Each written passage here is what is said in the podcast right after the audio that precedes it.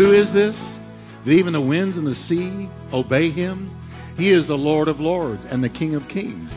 He's the one who's going to come back someday and rule the universe. He's the defeater of the devil. He's the savior of our soul.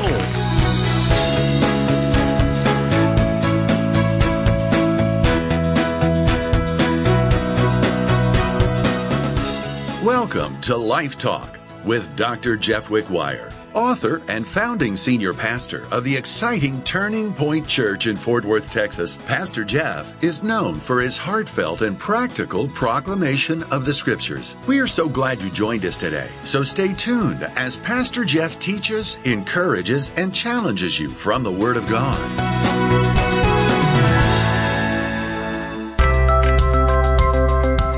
We all experience storms at one time or another, but it's not the storm you go through, it's how you go through the storm that matters most. Hi, everybody. Welcome to Life Talk. I'm Jeff Wickwire, and thanks for joining us today. This time we're starting a brand new series I'm calling Anchored Steadfast in the Storms. You know, if you've been a Christian for long at all, you've realized that being a Christian does not insulate you from storms.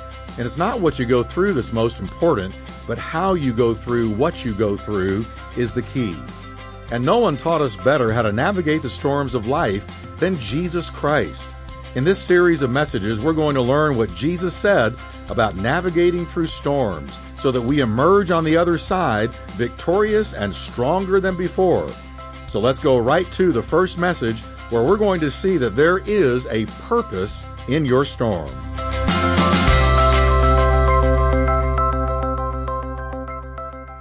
Matthew 8 23, one of my favorite stories in the Bible. It says, When he got into a boat, his disciples followed him. And suddenly, a great tempest arose on the sea, so that the boat was covered with the waves. But he was asleep. Then his disciples came to him and awoke him, saying, Lord, save us, we are perishing. But he said to them, Why are you fearful, O you of little faith? He arose and rebuked the winds and the sea, and there was a what, everybody? A great calm. So the men marveled, saying, Read this with me, Who can this be? That even the winds and the sea obey him. What a great question. Father, thank you for your word today, and we pray you will bless it and use it to the glory of God and comfort us in our storms. And thank you for the message in the storm, and we're going to hear your message. In Jesus' name, amen. Now, both Matthew and Mark record this story, the story of this storm, as they're going across the sea. But each writer emphasizes different things under the inspiration of the Holy Spirit. And so I'm going to be flitting back and forth between Matthew and Mark because sometimes Mark says what I think makes it a little bit easier to understand than Matthew and vice versa. So we're going to go back and forth to both a few times. Um, now, the first thing that we see in this story is that storms happen. Can you say that with me? Storms. Boy, they do, don't they? Storms happen. Uh, have you noticed that they don't send you a text message telling you they're coming? Have you noticed that? You don't get a text message from God saying in one week you're going to be in a major storm. No, storms come suddenly. They come suddenly for the most part. Now, in this story of the disciples crossing the sea, I want you to notice that they're only doing what Jesus told them to do. They are not in disobedience to the Lord when this storm hits. They're not living in sin. They're not doing anything to bring a storm on themselves. They're doing exactly what Jesus said to do. Get into the boat and let's go to the other side. So that tells me that even though you're in the boat with Jesus doesn't mean you're stormproof. As their journey begins, all is well with the world. They're excited. They're really cranked. They've left everything to follow Jesus. They have just been totally privileged to hear the single greatest sermon ever preached in the history of the world, one chapter before the Sermon on the Mount. They were there to hear it. And I believe it is the greatest sermon ever preached. Adventures and miracles and thrilling travel with Jesus Christ, the man of the hour, has been their initial experience in following him. Everything has been cool, exciting, goosebumpy. We're following Jesus, and look at all the things that we're experiencing. And wow, why isn't everybody following Jesus? Look at this. But suddenly, all of this is threatened when out of nowhere a fierce storm strikes the boat that they're in. It says, suddenly. A great tempest arose on the sea, so that the boat was covered with the waves. Now, let me just pause a moment. I want to point out that the Bible teaches that nobody is immune to storms. Nobody is immune to storms. At the end of his famous Sermon on the Mount, Matthew 5, 6, and 7, Jesus talked of storms striking the house of everyone's life at one time or another. Here's how he described it. And the rain descended, and floods came, and winds blew. And listen to the verbiage now, and beat on that house. I picture two boxers in the ring, and one of them throws a heavy, hard left hook and hits his opponent. It's that idea. This house is being beat on by a storm. Jesus is describing a storm that, that tests the strength of our Christian life, and he symbolizes our Christian life by a house. The house is your Christian life, your faith, your walk, your relationship with God, how you live every day, the strength of your faith. That's the house.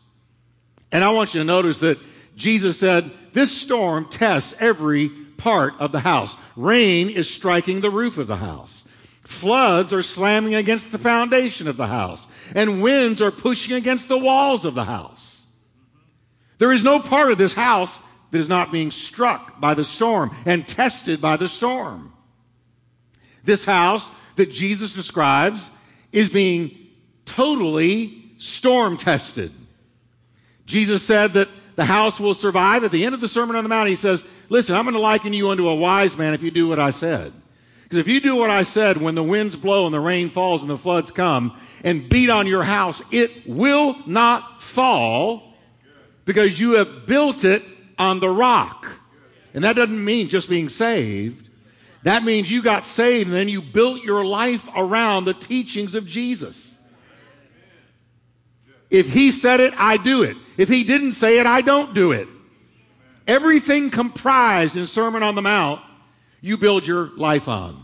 If you just take Matthew 5, 6, and 7 and live the way it teaches, Jesus said, when your house is tested by the storm, it will not fall. It will not crash. It will stand, it will endure, and it will come out on the other side even stronger. But what we have in our day is we've got a lot of people who say, oh, yeah, I know Jesus, but they don't build their life on his teachings. They build their lives on secularism, humanism, situational ethics, uh, worldly philosophy, and worldly thinking. And you see that when the storms hit their life, their lives collapse. Jesus said, if you do what I said, the house will not fall. But if you don't do what I said, the winds will blow, the rain will fall, the floods will come and beat on your house, and it falls, and great is the sound of its crash. So, my first takeaway from our story is that storms always reveal where our weaknesses are. That's what storms do. In a real house, when the storm hits, if the roof is faulty, it will leak. If the foundation is flawed, it will cave. If the walls are weak, they will collapse. Storms come to reveal the weaknesses that we need to know about so we can make the weaknesses strong. What we're about to see is that this storm reveals some real weakness in the faith of the disciples. When they get in this storm, their weakness comes right to the top and Jesus addresses it. So first, storms happen to us all, and they test how well we have built the house of our faith on Jesus' teachings.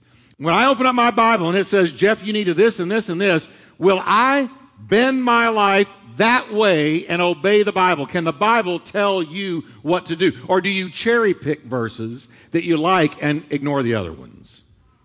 Which really describes Christianity in the West in our day right now.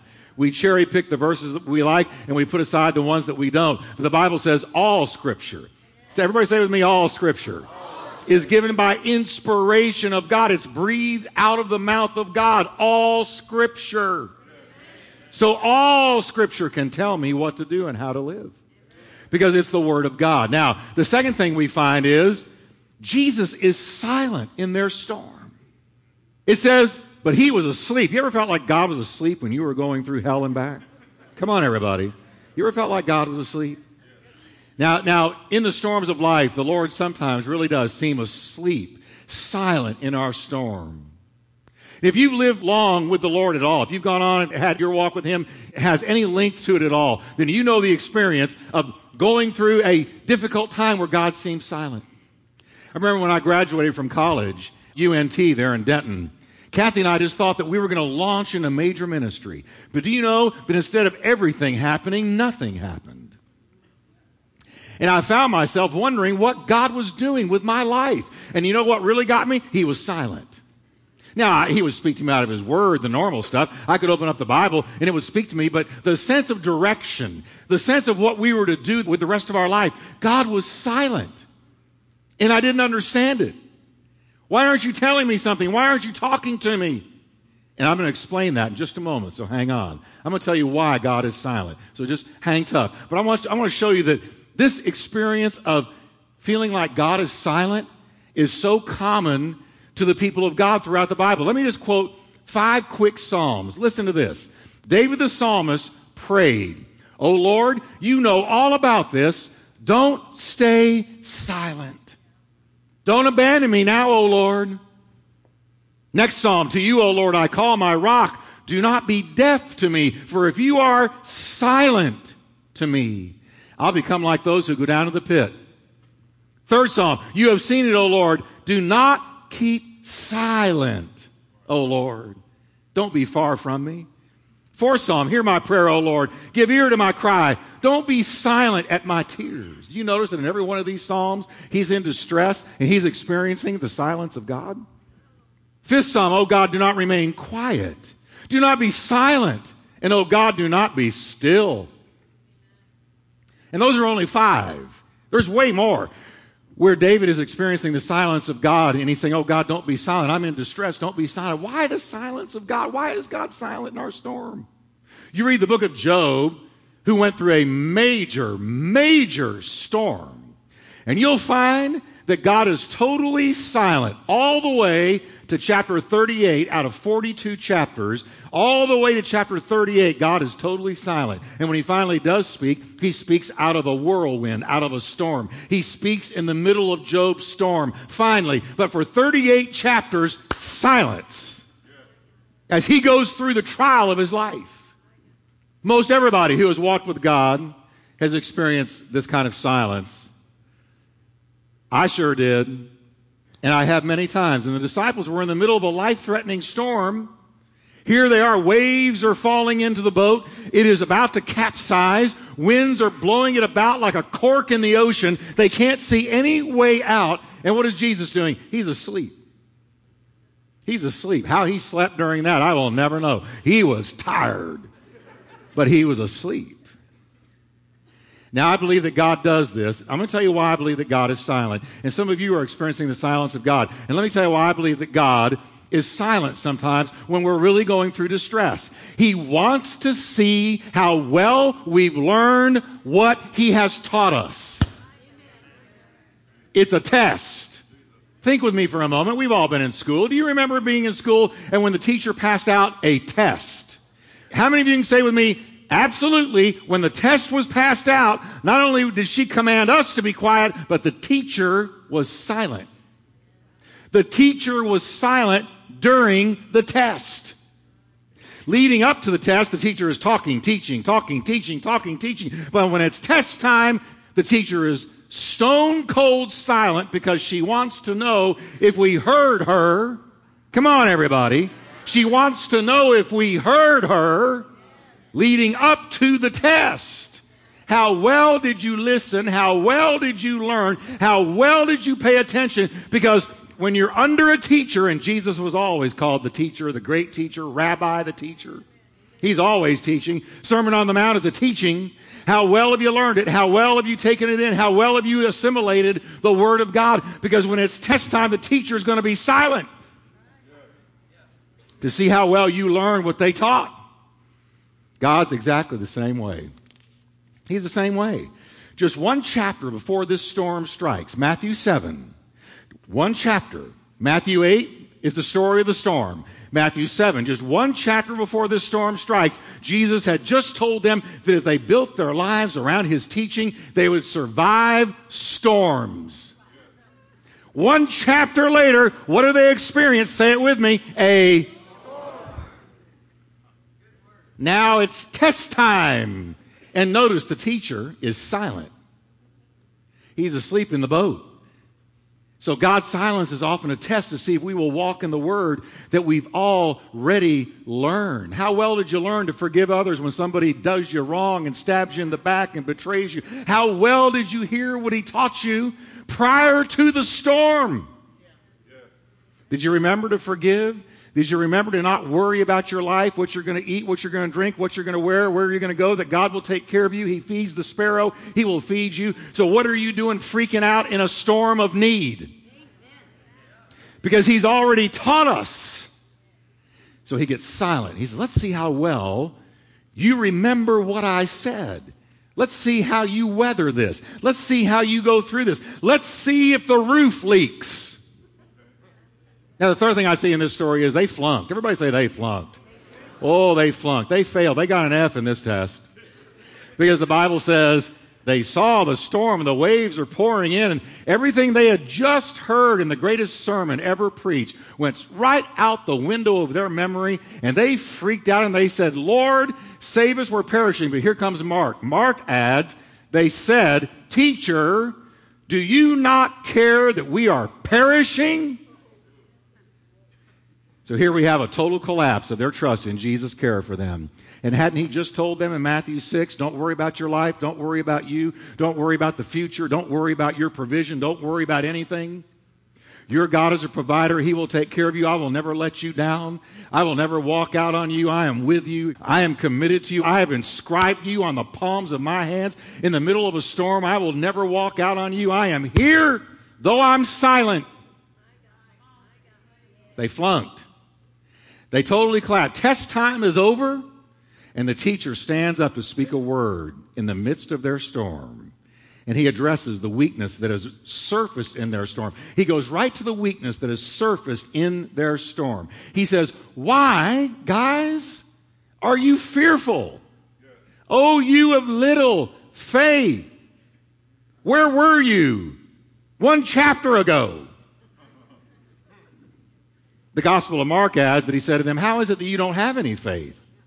Matthew, how come you've got little faith? Mark says, How come you don't have any faith? Where's your faith? Where'd it go when the storm hit? You would have told me, disciples of mine, that you had all kinds of faith until the storm hit. Jesus wants us to know why, after all he has taught them, they still don't trust him. Now, I got some good news for you today. Are you ready? When a storm reveals a leaky roof or weak walls or a faulty foundation, the owner doesn't tear the house down in anger and do away with it. He just calls for a roofer to fix the weak spot. And that's what Jesus does when we are in a storm and the roof leaks or the walls collapse or the foundation kind of gives in, he doesn't say, well, I'm done with you. He says, I knew that was there. I needed the storm to show you that it's there. Now let's fix it so you're stronger. Everybody say with me, he'll fix my weak spot. Oh, he really does. He really does. And that's part of the message of the storm. This is what Jesus is doing with his shaken disciples. He's saying, What happened to your faith? Don't you know I've got everything under control? Don't you realize I'm watching over you? Don't you yet understand who it is you're following? Many of you remember that old emergency notification system. Suddenly you'd be watching a TV show and everything would go blank and a voice would interrupt your TV show. And here's what the voice would say. This is a test. This is only a test. And I love the last part. Important information will follow this tone. And then he would have that high frequency noise you couldn't stand for about 20 seconds, followed by an announcement. Now, some of you younger folks don't know what I'm talking about. You're going to have to take this in faith. But some of us older folks remember uh, what would happen and how irritating it was to have your show interrupted. But I want to take those words. This is a test. This is only a test. Important information will follow this tone. Jesus could easily have told his disciples, do you think Jesus was shocked when they got into the boat and halfway across the sea a storm came? He knew the storm was coming. So he could have told them at the very beginning, right when he said, let's get into the boat, he could have told them, guys, this is a test. This is only a test. And important information will follow this storm. In other words, there's a message in the storm. Come on, everybody. Important information will follow this storm. And it became show and tell time for Jesus. And then he arose and he looked at the wind raging and the waves rolling. And he pointed his finger at them and said, Stop it. That's the Greek. Stop it. And all of a sudden, the waves calmed like a glassy sea, and the shrieking wind stopped. And the disciples have eyes like silver dollars. Because this man they've been following, who's already been doing some miracles, but hey, we didn't know he could actually talk to the waves and talk to the wind and it would obey him. They did not yet understand. He had made the waves and made the wind and made the world and made the laws of nature. He made them all. Without him, nothing was made that was made. And they asked the million dollar question. They asked the question, that he really wanted them to ask the whole time. They said, Who can this be? That even the winds and the sea obey him. I can just hear Jesus. Excellent, boys. That's what I wanted you to ask. That's the message of this storm. I wanted you to ask that question and realize the answer as well. Because here's the answer. Who is this? That even the winds and the sea obey him? He is the Lord of Lords and the King of Kings. He's the maker of the universe. He's God the Son. He's very God wrapped in flesh. He's the one who's going to come back someday and rule the universe. He's the defeater of the devil. He's the savior of our soul. He's the lover of our life. And Jesus wanted to move them up a notch in their understanding of who he was because you can't give what you don't have. You can't minister what you don't understand.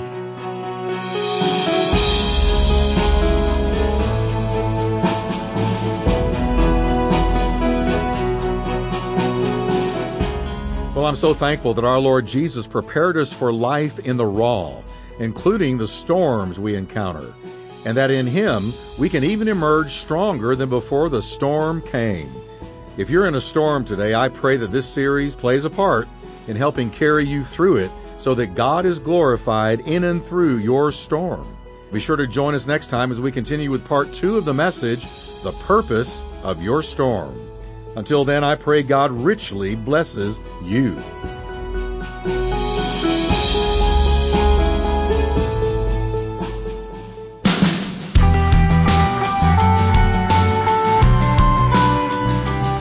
Hi, this is Jeff Wickwire, the host of Life Talk Radio, and I've got some exciting news for you. It's been in my heart for quite some time to see our Turning Point worship team produce their own Christ exalting music. And you know what? It's finally happened.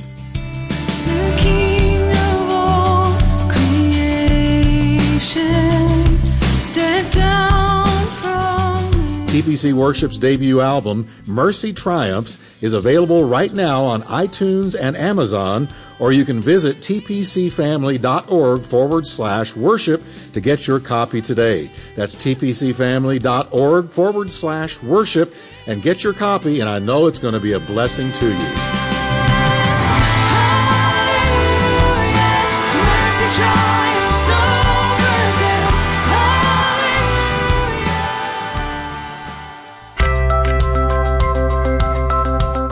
The Purpose of Your Storm is the first message of Pastor Jeff's new series, Anchored.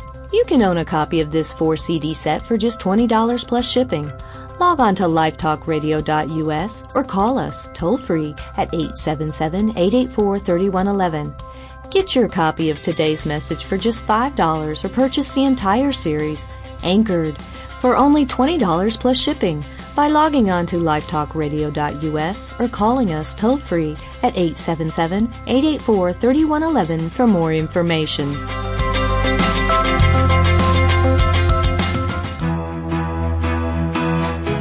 You've been listening to Life Talk with Dr. Jeff Wickwire. To find out more about Dr. Wickwire's ministry and Turning Point Church, visit us at lifetalkradio.us or call us toll free at 877-884-3111. That's 877-884-3111. And as a reminder, Life Talk is a listener supported ministry. We exist to bring God's word to thousands of people in your area on this great station. So your prayers and financial support go a long way in helping us with this endeavor please prayerfully consider helping us. Thanks again for listening today, and we look forward to meeting with you once again on our next Life Talk broadcast.